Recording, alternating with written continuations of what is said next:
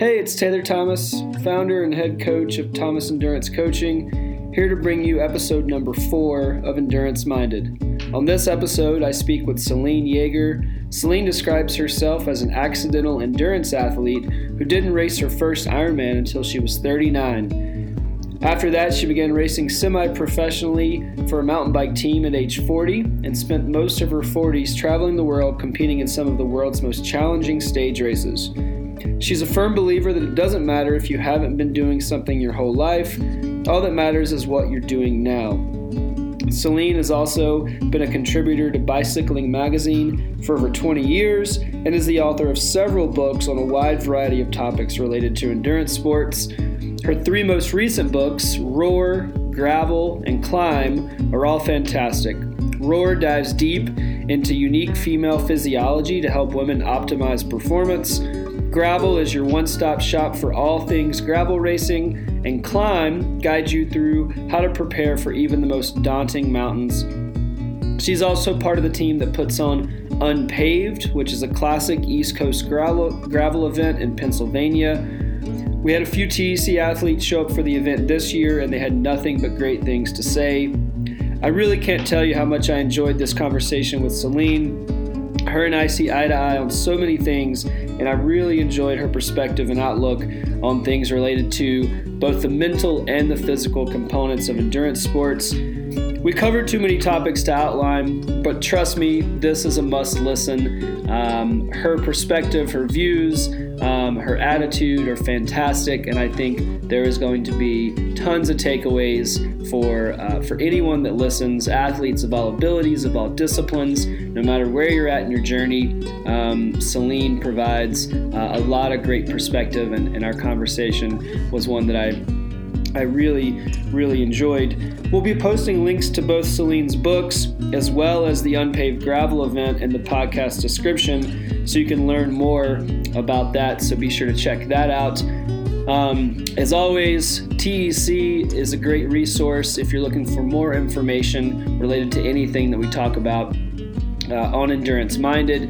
ThomasEnduranceCoaching.com is where you can find our blog. You can find links to our coaches. You can find resources on any number of different topics related to endurance sports. So as always, you can reach out to us there. We'd love to hear from you. Questions, feedback about the podcast, and anything that's on your mind. ThomasEnduranceCoaching.com is there to be a resource for you to use. So thanks as always for listening, and enjoy my chat with Celine Yeager. How are you doing today, Celine? I am doing quite well. How are you? I'm doing so good. So excited to chat. I will let you maybe tell us a little bit about yourself to kick things off, and before we dive into our chat. How's that sound? That sounds great. A little bit about myself. I guess in a nutshell, you can say that I have been an endurance athlete since graduating. It's kind of funny, since graduating college, because when I was in high school, I was anything but an endurance athlete. Mm-hmm. I played field hockey, and I ran for punishment, you know, when we didn't score right. When we didn't score enough goals. And it's funny, I ran into, I somehow just fell into running. I always rode a bike because I really enjoyed riding a bike. And I used to actually ride my bike really long distances, relatively speaking, in high school. Like I would ride to the lake, which was 20 miles away. I would think nothing of it. But it never occurred to me that cycling or cyclists were things, you know. I grew up, it was just kind of, that wasn't a sport in the little town I grew up in Pennsylvania. You just rode a bike because that's what you did.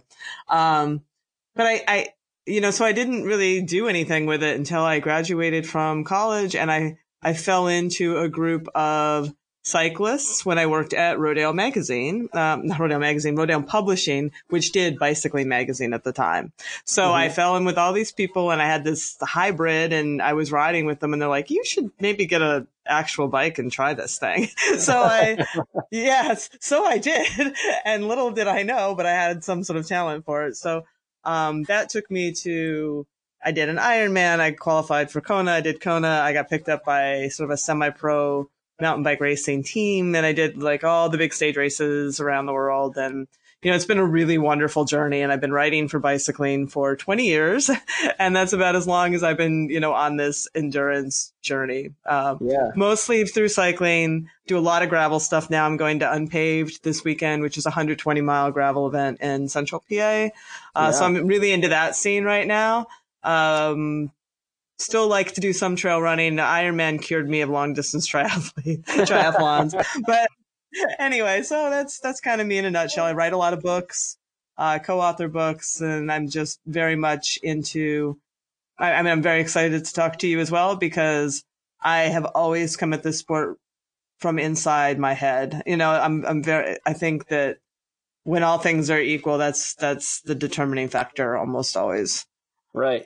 Yeah, I think it's always really interesting, and maybe you, you know, we'll see it this way, or you know, I think as athletes, and I'll put myself in this category, as we mature, you inevitably like shift your focus and realize that it's not like the mental piece has to come first, right? Like I think when you first get into sport, I think the physical component, that's kind of where you dive in, right? You're like, oh, I just got to train a bunch and I'm super focused and I'm going to do all of these, you know, workouts and I'm going to get stronger. And you don't really take as much care of the kind of mental and emotional and like that, how you come into and out of those sessions. And then as you mature as an athlete, you realize that like your head has to be right first, right? Or maybe you battle with that more. Like, you know, I battled with that more, but it took me longer.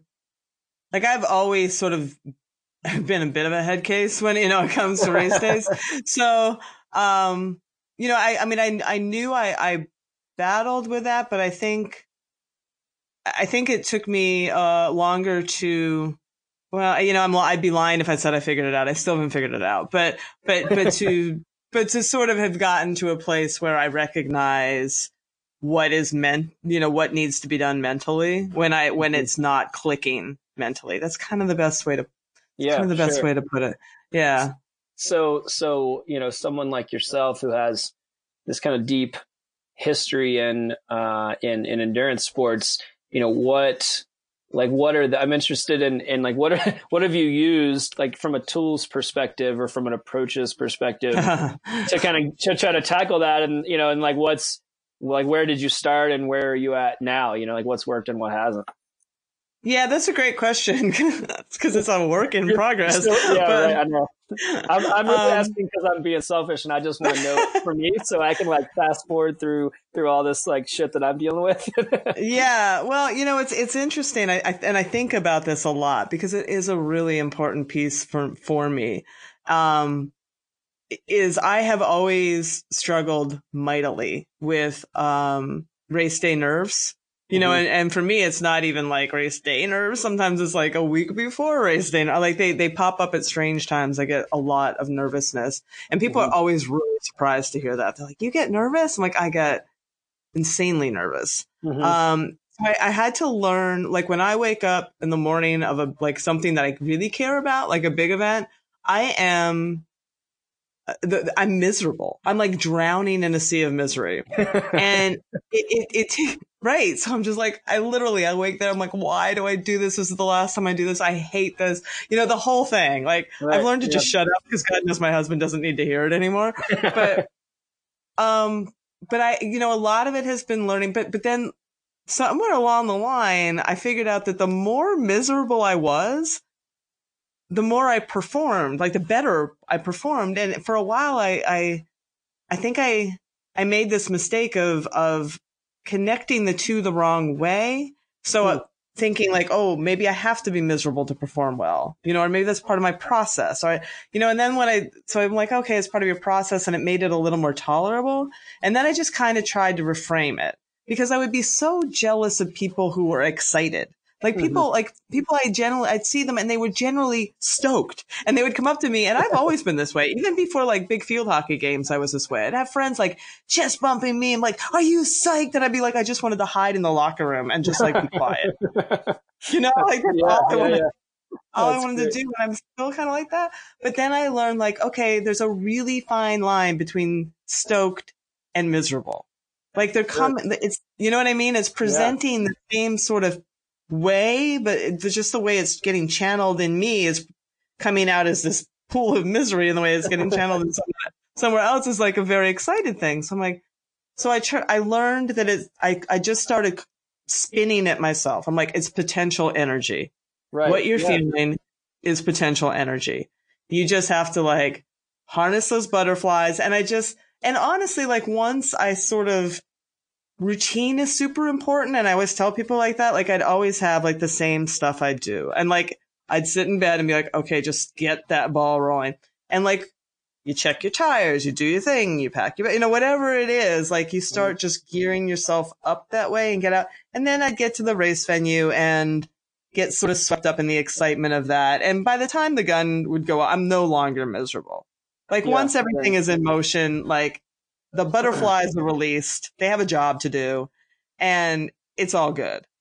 Yeah. So it really was just managing that. But I know many people who stopped racing, who just stopped because they couldn't manage that piece of it.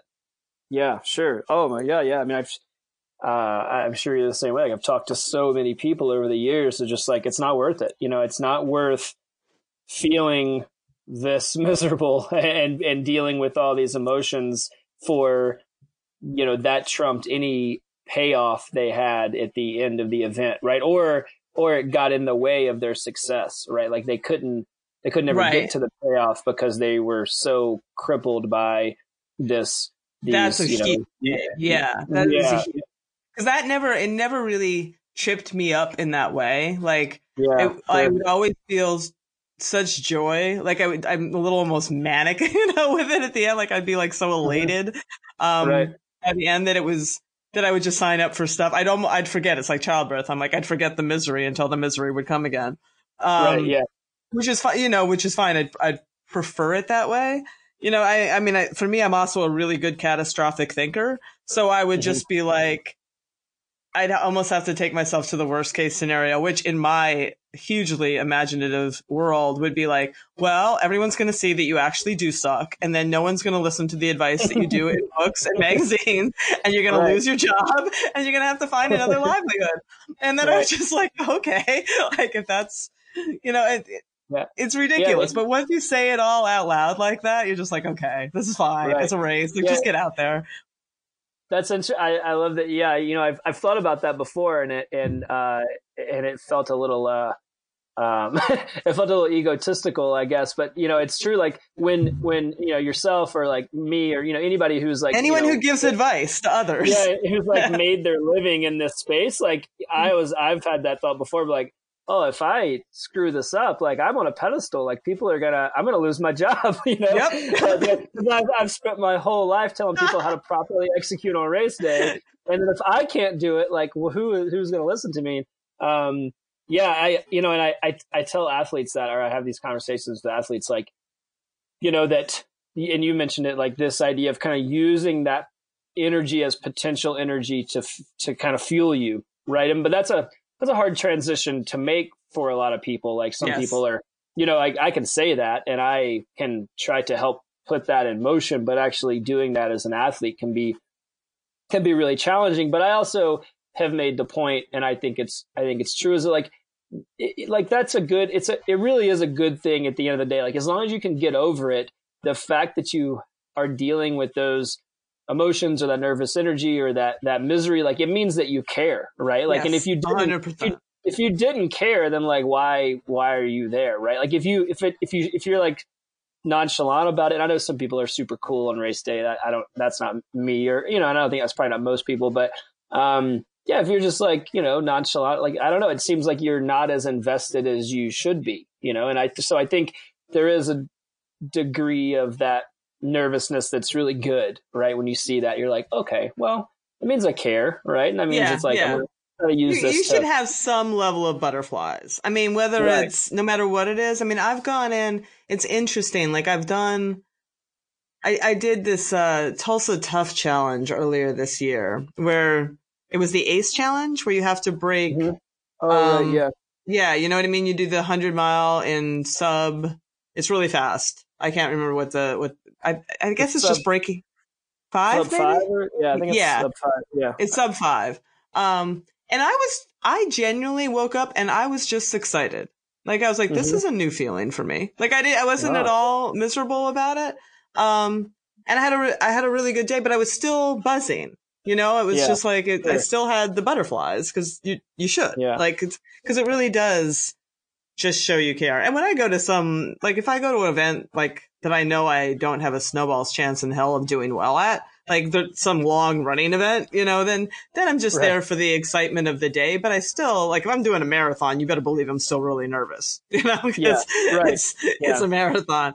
There is a certain like peace that comes with knowing you don't have a chance, right? Like, there's a great level of peace. I mean, as I have like branched out in different parts of endurance sports, I think, lots of people have this, like, where you, like, I'm not a, whatever the discipline is, right? Like, if I know I'm not like as fit as the people, or not as good or naturally or whatever, or not as young or any of these things, like, I'm like, oh, it's great. I'm just going to see what happens. Right. Then it's like just with me. And that's, I mean, there's a beauty in that too, where you're just like, oh, I'm just going to see what happens. Right. And I've had some of the best days when I cared the least, or not that I didn't care, but I know exactly what you're saying. But when you're not as mental about it. Yeah. Right. Yeah. Yeah. So that's, it's really good. I also, I always, you mentioned like that,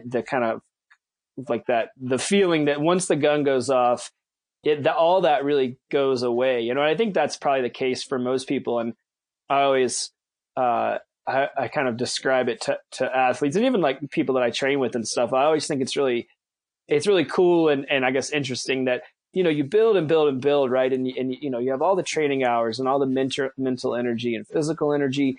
And then it builds, and then the gun goes off. Like, it's almost like very anticlimactic, right? Like, yes, it is. Other than the energy in that in the start of the race and all that, like, and then you just start, right? And then then it's just happening. Especially if you're doing endurance stuff, it's not like a track race. Do you know what I mean? Exactly. You're out there. You could be out there for 15 hours. I mean, you could be out there a long time. Yeah. So it's like you start, and then you just settle in, and you're like, well, I guess that's it. I guess this is the day. This is what we're doing. Yeah. I mean, I used to do, when I first started racing, I was doing, like cross country mountain bike races, right? So it was like full gas the whole time, and shorter. Yeah, me too. And then I it just kind of natural progression. I think for a lot of people, just longer and longer and longer. And that was kind of the thing that struck me. I was like, well, then you just kind of start and it's like, 12 hours or 24 hours or whatever the day, and that seems, there's no like climax. It's just kind of like, oh, well, here we are. Now I'm just riding. It's what's interesting though, I think, is that, and that when you're talking about the mental piece, like, sometimes, like, are you familiar, like, Dirty Cans and like those really long gravel races? Yeah. Like, many of them, honestly, it's kind of like the 100-mile mountain bike races, even Leadville. Like, some of them start hot. They start almost like an XC race because people are trying to make that selection early. So then the self-talk continues, right? When you ask me strategy, self-talk is another huge one. Because sometimes for that first hour, I know I'm going to be more in the hurt box than I want to be, trying to just be until everything settles down. You know what I mean? Yeah. And it can take almost the first hour sometimes for all that to settle out. And that's experience too. I know like sometimes when people go and they're like, oh my God, like, is it actually going to be like this for the whole, the whole, for 200 miles? And it's like, no, it's just. Yeah, DK is a great example of that. Yeah, I mean, that's a lot. Yeah, to your point, like a lot of these races, and 100-mile mountain bike races, same thing. Like I raced in UE for a long time. Oh, and, I mean, you're just like, good Lord, like what is what are we doing? Why is everyone going so damn fast? But that's a totally different like switch in your mind, right? Like you then it's not that. Even though, I was like that idea of like settling in, like this is the day, like it's you have to compartmentalize the day. That's then. A way to put it. Like, so I mean, cause I think that's a really fascinating piece too. Like, so when the gun goes off and like everybody drops the hammer, how do you break that up? Cause sometimes I know it's really hard. I've had days where I feel like I do it well. And then days where I'm just like, immediately negative, right? And I'm like, oh, that's, I'm glad you said that. There's no way I can, like, I'm not this fit, right? And you just like grit your teeth and, you know, maybe it works out, or maybe I, you know, self-sabotage and I fall off the back. But yeah, like what goes through your mind when that, 'cause I think that was, yeah, that's the point. And I've been thinking about that an awful lot lately. Just because I you know, traditionally I don't do a lot of those like mountain bike stage races and all that kind of stuff as much anymore. But still with these gravel events, I find myself in that territory. Like I was always a very fast starter, so I was okay with it. Right. Like I was, and I was nearly always very motivated to be there, you know, in whatever pointy end I could be in. But I think now, like many races down the line, I really have to care, and I have to figure out why I care, because if I don't care, like if I don't care enough, I can't suffer enough in that first hour, you know, like literally I just have to, that's my biggest today. That's my biggest hurdle going into an event, quite honestly, is that first hour, because that's where I am most uncomfortable. And I have to really sort out like why I'm there. Like what am I still there for? You know, I think early on that answer was just because, you know, I mean, I was just there because it was new and it was engaging and I was getting so much, but like, it's like anything, you know, you do so many things. And that's why I was never one of those people that could do the same events over and over and over again, because I would just lose interest. You know, I would just be like, the motivation wouldn't be there. So, I mean, it's something like I was at a race and I was just like, I just ran out of gas. I'm like, I ran out of give a shit. I just called it, you know, that was my thing. Yeah. I'm like a mental mechanical. I really need to care.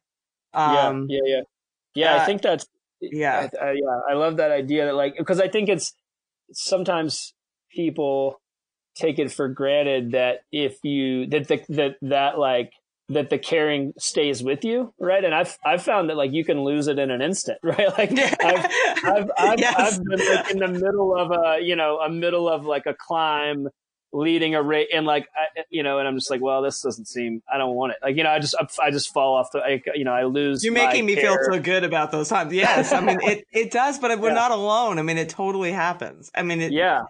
Yeah, you know, and you see it with athletes. You're like, what happened? They're like, I don't know. I just like, you couch it as like, you know, or people couch it as like, oh, I ran out of gas, or but you know, like you probably had it in you, right? Like physiologically, you probably have it, assuming the training is up to par. But you just, you like have to want it. Yeah, you mentioned that like why. I think that's a really important piece too. And yeah, I mean, like so, I guess I'm interested too, because that's something that I find myself talking about a lot, is like figuring out that why piece kind of early and then often, right? Like checking back in with, and even like during race day, right? Like during when you're actually riding or running or doing the thing that you've trained for, that can change, right? And like understanding that that's kind of a moving target maybe, and you have to kind of cling to that. Because I'm sure that's evolved for you, right? Like like you said, like it was just because for a while. But like, so how has that evolved? You know, and then like, those are good questions, because it's interesting. You know, after, you know, early on, it was just very exciting. You know, I mean, it was just like seeing how far I could take this thing. You know, this physical pursuit. And then at some point I got, you know, you, and I'm sure you've experienced this, you race in all these amazing places that you can't soak in necessarily the way you'd want to while you're racing through them. And, you know, at some point I was just like, you know, do I want to keep racing through this and not stopping and seeing any of this stuff? Like it was like this weird mental conflict. But I enjoy the whole process of training, you know, and I enjoy having that goal. I am very goal oriented. So, I mean, that's why for me, it has to be some, like at this point, I have to find challenges that are just unique and that capture my imagination in some way, you know, that has not had my imagination captured before. So, you know, whether it's you know, like the last like 2 years, I did it not last year, but the year before, there's this race across Michigan. It's a gravel race. It's called the Coast to Coast. Mm-hmm. And I was really excited about that because I was going to ride across a whole state. And that kept me actually really motivated, just that alone. You know, like somewhere when I hit the cave, which I like to call a tunnel instead of a cave, since a cave implies you're just going to hit a dark dead end. I love that. Yeah. When I went in, entered the tunnel, you know, which is always around like mile 168. Right. I was just like, I did some rough math. I'm like, you're going to be riding across the whole, you're all like, get through it because you're going to go all the way across the state. And it lifted me up in a way that I'm not sure I would have been able to lift myself had that not been something that I just thought was really cool. You know what I'm saying? Yeah, yeah. No, I love that. And I think I do that. You mentioned kind of like doing the math, you know, and I think I get real bad at math though after a while. Yeah, I do too. But I do that. And I was having this like talk with one of my training partners back in the summer, and we were you know, just chatting about basically how to like compartmentalize these big undertakings, right? Like if you think about riding across Michigan in kind of its entirety, it seems like too much to chew on, right? You're like, well, like, you know, really, like, you know, how and am I gonna, you know, what's it mean to train? You know, when you back up and you're like, okay, well now I got to spend the next, you know, 16 or, you know, 20 weeks or whatever, you know, preparing. And but I, you know, this, like, I think we came down to, it kind of boiled down to like the math piece. We're like, that was a really good way for us to like mentally chew on. Like, if we could just be like, okay, well, like, it's only, you know, 12 hours this week, right? Like, however the numbers we were able to kind of like break it apart. And then you kind of like chew on these little pieces that seemed obtainable. Well, and be like, well, don't worry about the fact that the day is going to take, you know, 16 hours or whatever. Right. You can't just worry about this. Yeah, just worry about this, like 10 hours of training in front of you this week, or even more, you know, in front of you, like this, you know, 4 hours of training today. Right. And then I don't know. So I found that like, I know that math piece, even though it's not, you know, it's not like really math, but you know, it's like that compartmentalization. You're like, oh, well, I can do that. Right. Yeah. Now. You have to make it digestible. And I've actually a kind of a funny story to go with that, because when I did my first Ironman, it was in Louisville, Kentucky. It was super hot. It was like 96 degrees. And but it was good. I had trained. My coaches were great. They had me training in the heat of the day, like all the way through summer. So I was just totally ready for it. Anyway, obviously my first Ironman, and in all the races leading up to it, you know, my bike is my strongest thing. I'd get off the bike in really good position, and I'd always be like, all right, I'm just going to get this thing done, you know, and slip on my shoes and go run. So I get done with my bike in Kentucky, and I don't know if you've ever done an Ironman, but it's very funny. Like, there's tons of people to help you. Like, they're spraying you with sunscreen, and they're like all excited. And, you know, they're just like, oh my God, you're one of the first women, and they're spraying me down and blah, blah, blah. And they're pushing me out the door. Do you need anything? And I was like, oh no, I'm just going to go finish. And like, I immediately, like, my head just like exploded. I'm like, I have a marathon to run. Like, it's not like, I'm like, right, it just like dawned on me. Like, I'm not just going to get this done. I have a marathon to run. And then I was like, okay, don't think of it that way. Think of it as 8 30-minute runs. I'm like, that's terrible too. I'm like, okay. And I spent like the first, like, I don't know. I was feeling kind of nauseous, and I was trying to like do what you're saying. Like, how can I put this in my head so it works? And I got, and then I realized that there were aid stations every single mile. And they all had different things. And I'm like, it is going to be a game. You're going to get to the next aid station, and you're going to figure out what you know, you're going to get a sponge for your hat because it was so hot. You're going to get some ice, you know, blah, blah. And maybe you'll get an orange slice. And that's how I got through my whole marathon. Like, I just be like, and it was cool because people would start discarding their sponges, like leading up to the next thing. So it wasn't that long before I would see discarded sponges and be like, oh, there's an aid station coming up. What am I going to get at this time? And that's like And you know what else I have found works really interesting? I've only started doing that this year. And this is for cycling events, because I have found myself sort of in that especially in that first hour, like I was talking about, where I'm trying to like put my head in where it needs to be. Sometimes if I'm looking at my computer screen and I'm seeing all the low numbers, like, you know, when I was out in Steamboat Springs for the Steamboat Gravel Grinder, I was like, it's 141 miles, you know, and when you look down and you're in the thin air and it's, you have like, you've clocked off all of 4 miles, it can be easy to get a little defeated, you know? So I have switched my elevation screen. Like, I don't look at the mileage passing at all. All I look at is like the course profile, the time, because I want to be able to keep track of my food, you know, and like just other metrics, not the distance. I'm like, the day will unfold as the day unfolds. And it's worked remarkably well. My head is free from that. Like I'm doing it now, even on training rides. Like I just, because sometimes training, you'll do the same thing, right? You roll out, you're like, oh my God. Like I'm, you know, especially if you're just not, it's taking you longer to warm into the day. It makes me look up and out and just like take stuff in. I'm like, oh, look at all those baby deer in the field. Like I'm not staring at that number, and it really helps. It really, really helps. I love that. I do that for myself. Like, so, you know, if I'm like the screen, and it can change during training too, but often like the screen that I have up when I'm training is completely different than the like race day screen.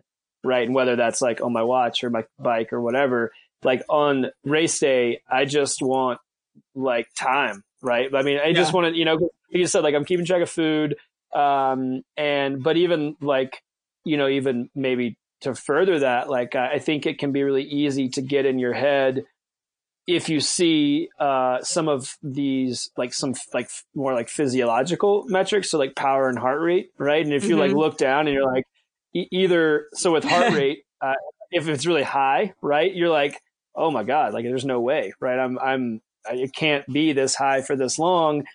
And then, you know, with power, if it seems too low, right? If you have like normalized power up, but like effort is effort, right? So like I tell people like, shut all that down, or put it on the second screen or the third screen. I bury it. I do that. Yeah, put it on another screen. Yeah, like, you know, if that's part of like a pacing strategy, you know, if you need it, like then you can get to it. But yeah, like if you're for that first hour when you're just dropping the hammer and you just got to go to see what, you know, to position yourself in the field. Like none of that stuff's going to do you any good, right? Like you're going to be redlined, right? Just settle into the fact.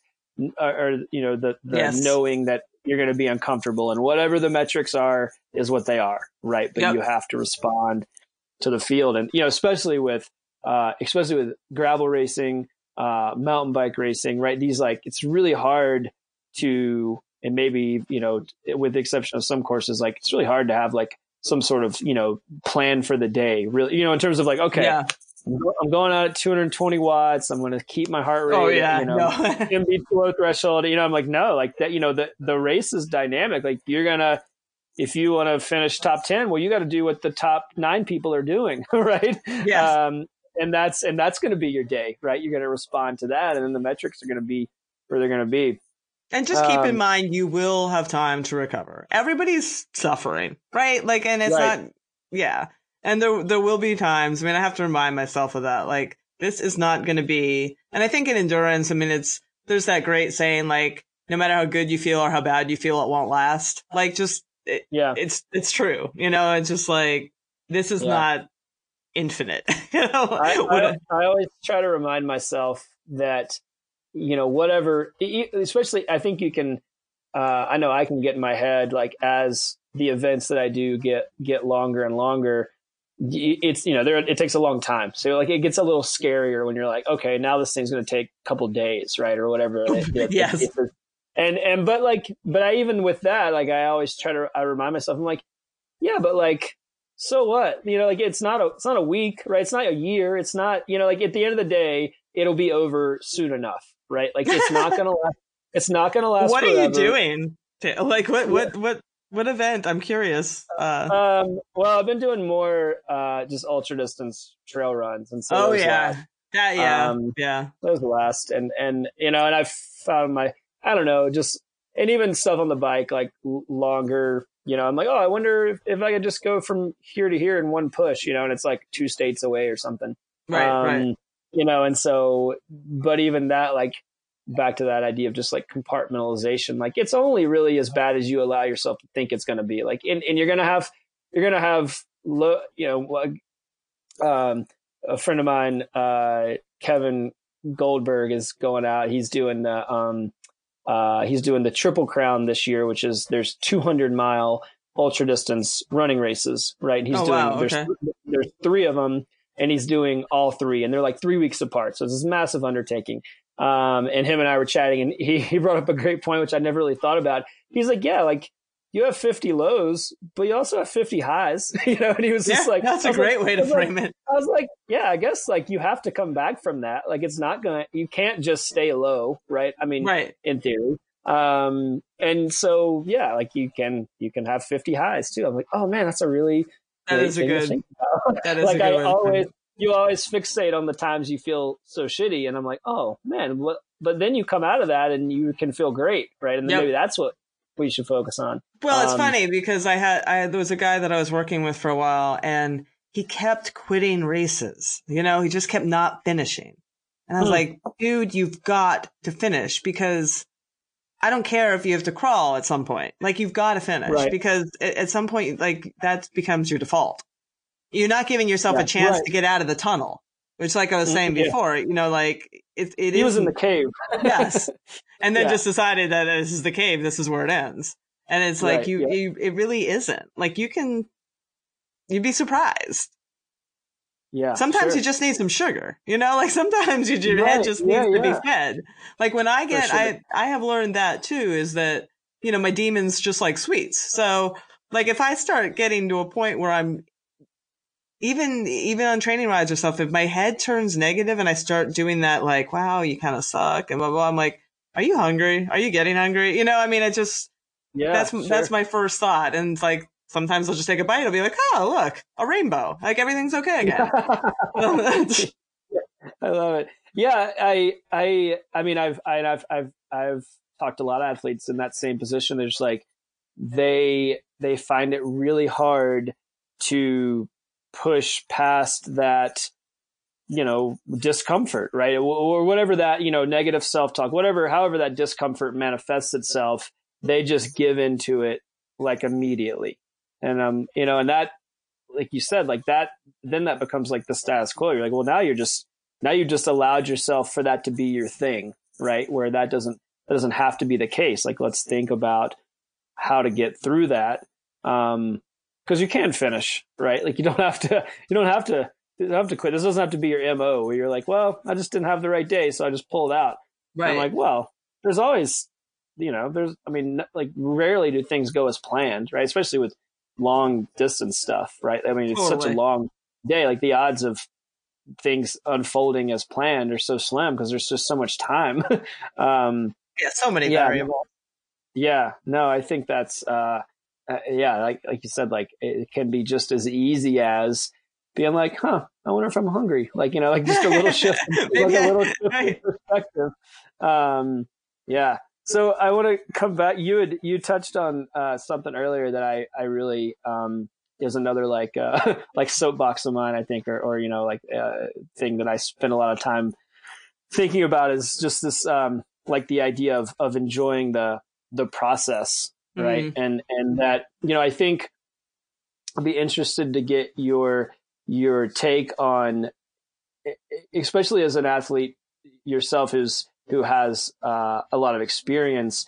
I think that what I see a lot is that, you know, athletes of all calibers and of all experience levels, but certainly athletes that are newer to whatever discipline they're focused on, you know, they're very hyper focused on just results on race day, right? And there's this kind of like fast forward mentality where they're like, great, okay, I got 16 weeks from now to race day, and I'm just and they're just constantly, you know, it's focused on results, right? They're like, okay, I'm just going to win the race, and I, you know, that's just, I feel like that's, I mean, it's not sustainable, right? It's not healthy. Everything.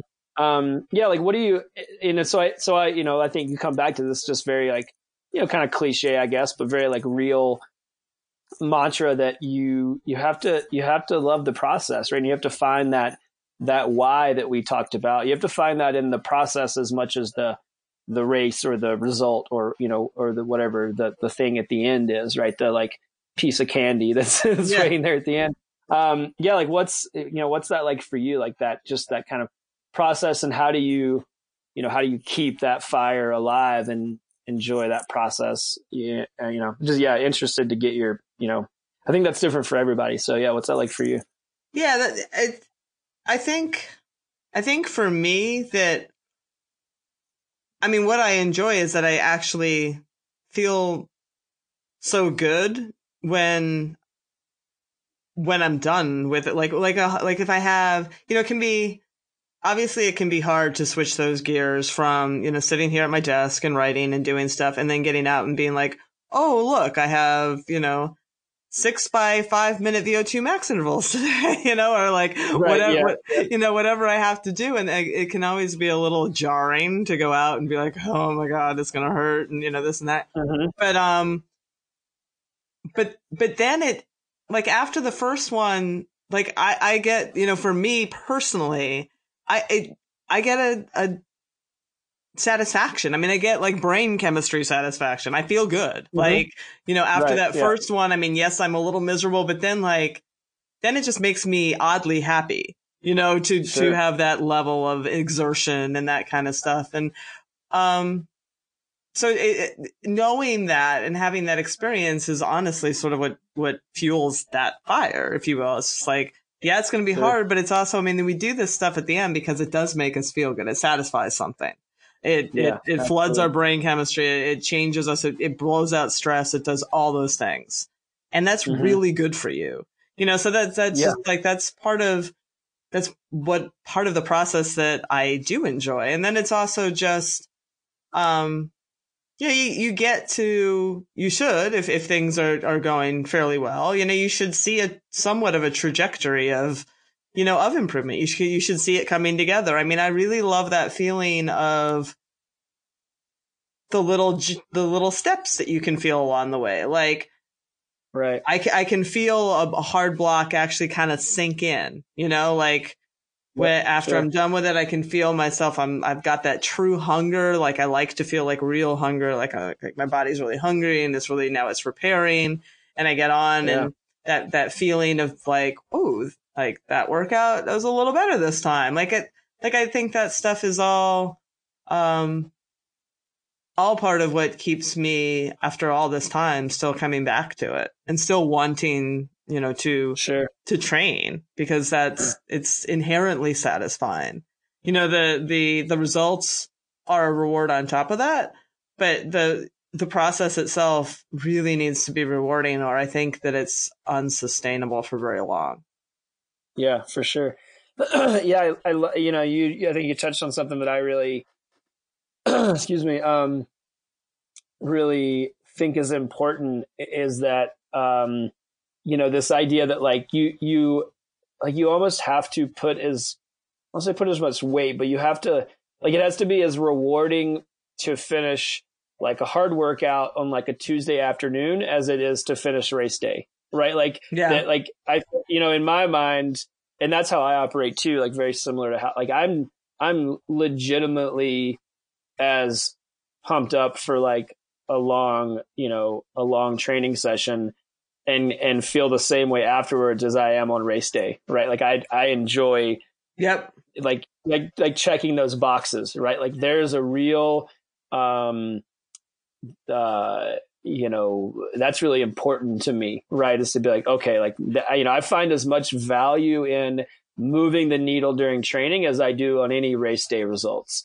Because it helps, and I guess the other thing that I want to ask is, because, I think it's so hard for so many people to just like balance, right? Like everybody talks about balance and you're like, oh, how do I get it all in and blah, blah, blah. And I've made the case and this is, I think, somewhat individualized and personality dependent or specific, but like I've made the case that I really think that, in training and the execution of moving towards the goal kind of helps put everything else in perspective, right? Like it helps position your responsibilities outside of your training in a much better light, in a much more positive light. I mean, do you find that, like, for me, I like, you know, if I'm like nailing my workouts, like I'm sticking to my schedule, like things, you know, it doesn't matter. Like if I have to get up in the middle of the night to do it or like stay up late, like if I'm just like checking those boxes, like I'm better in every other capacity.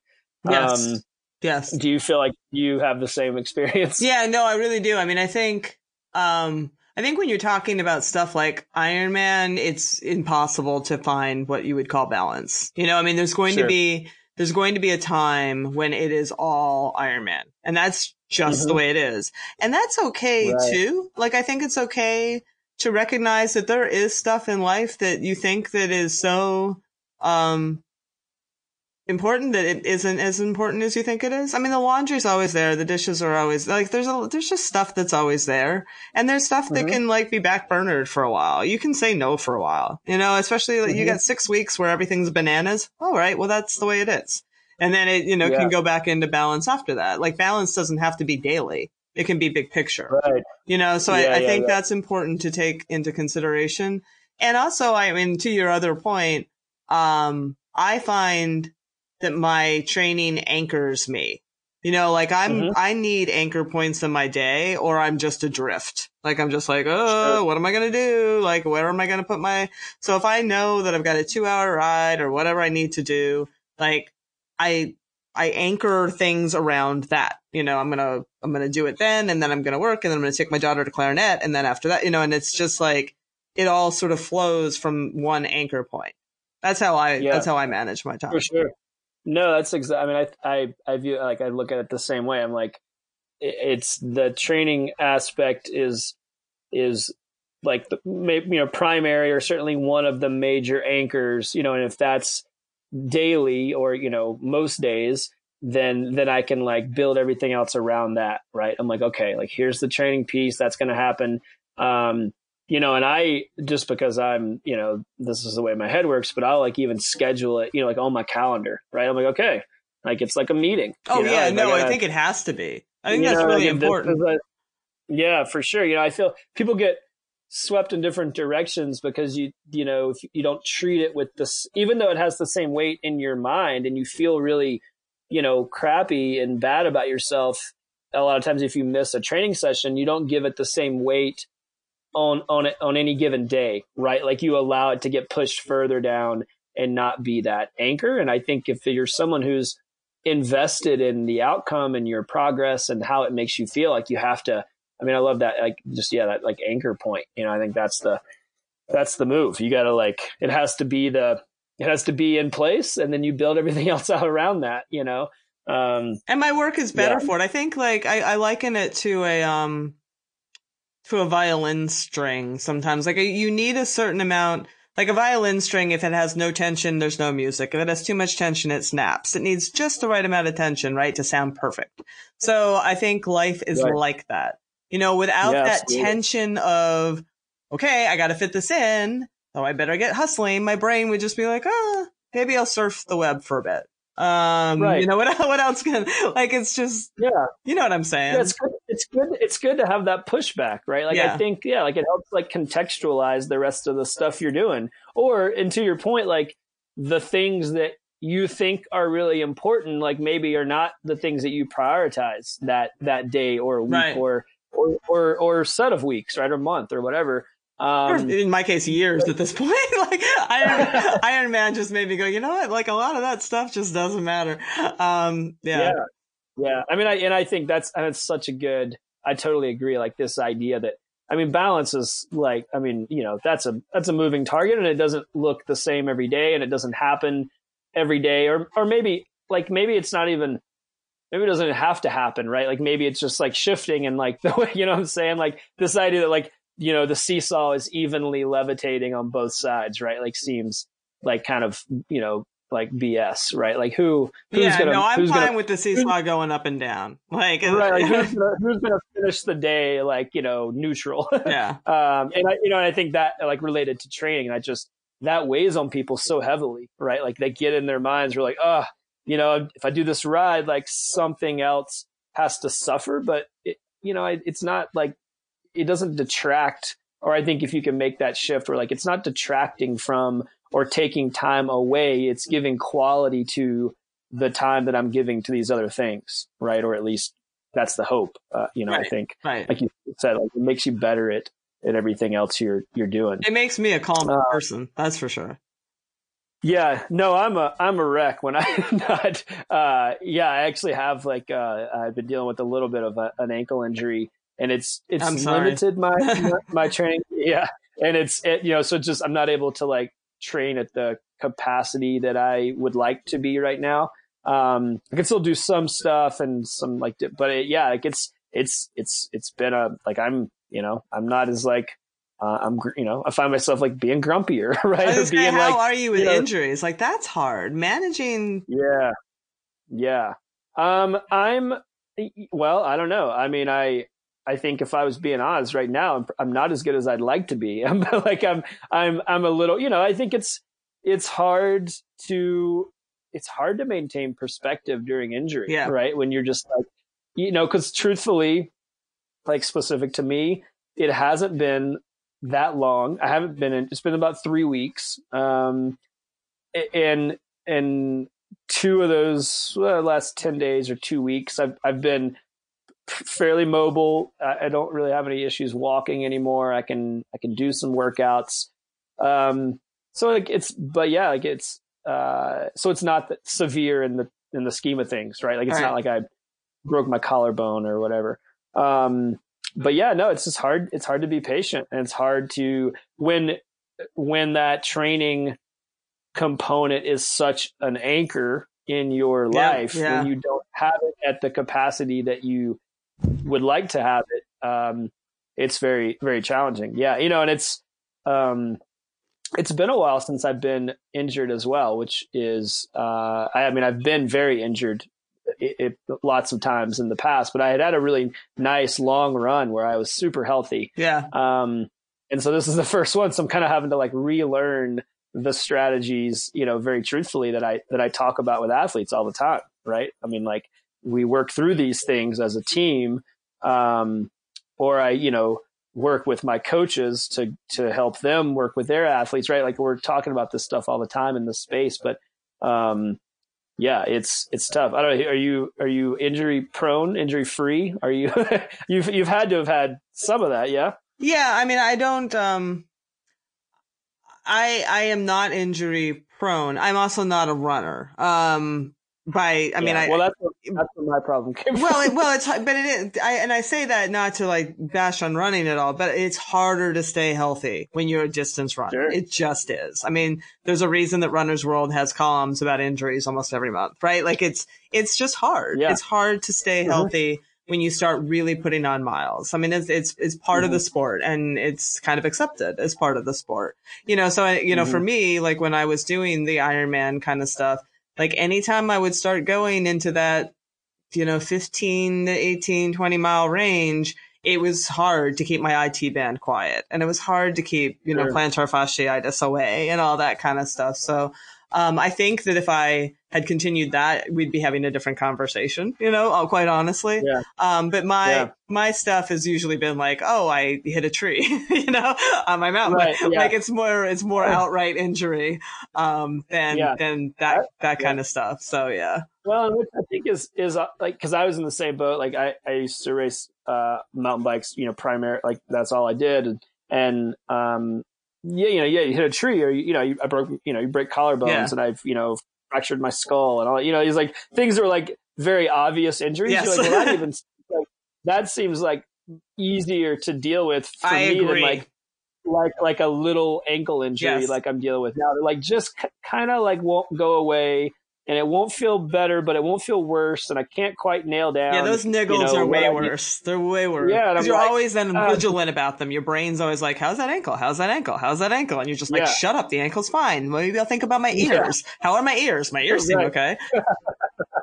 Yeah. No, I was talking to a friend about it. I was about the same thing. He was like, I hate that. Like, I can't quiet my mind about this tiny little injury. Like it would be easier if like my arm was in a sling and like taped to my body.